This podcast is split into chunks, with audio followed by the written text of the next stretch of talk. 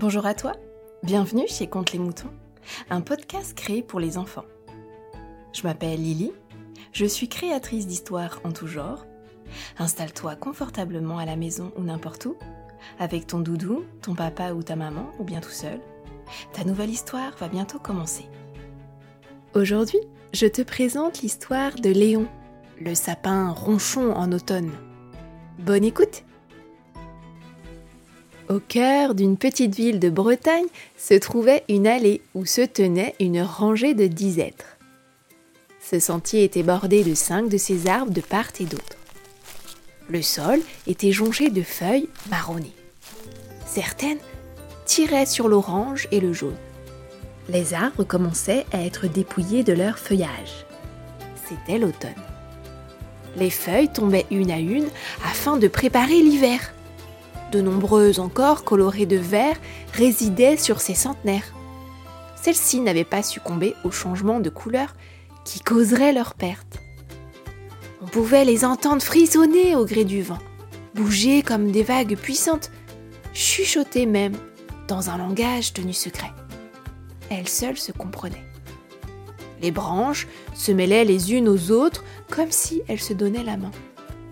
Chaque arbre dessinait dans le ciel un rideau végétal particulièrement impressionnant. Ils offraient un joli spectacle. Au bout de ce chemin demeurait un sapin, Léon, le seul et unique de cette allée. Pourquoi se trouvait-il là tout seul? Personne ne le savait. Léon était particulièrement grand, très grand même. Ses branches épineuses étaient colorées d'un vert olive. Sur le devant, on pouvait distinguer une grosse bouche triste et deux grands yeux quasiment fermés.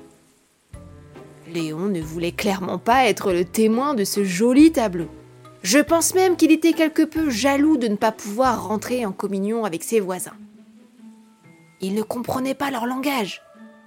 Léon se sentait seul. Du coup, la solution qu'il a trouvée est de bouder. Léon est un sapin ronchon. Tu sais, toi, ce que c'est de bouder? Ne ferait-il pas mieux de faire le premier pas vers eux?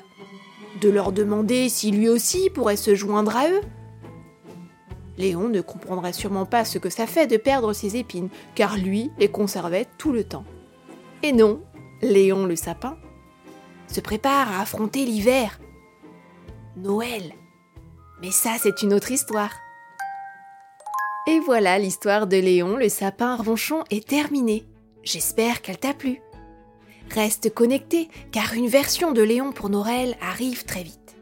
Sera-t-il toujours ronchon? Nous le découvrirons ensemble. N'hésite pas à parler de ces histoires autour de toi. À très vite sur Compte les moutons.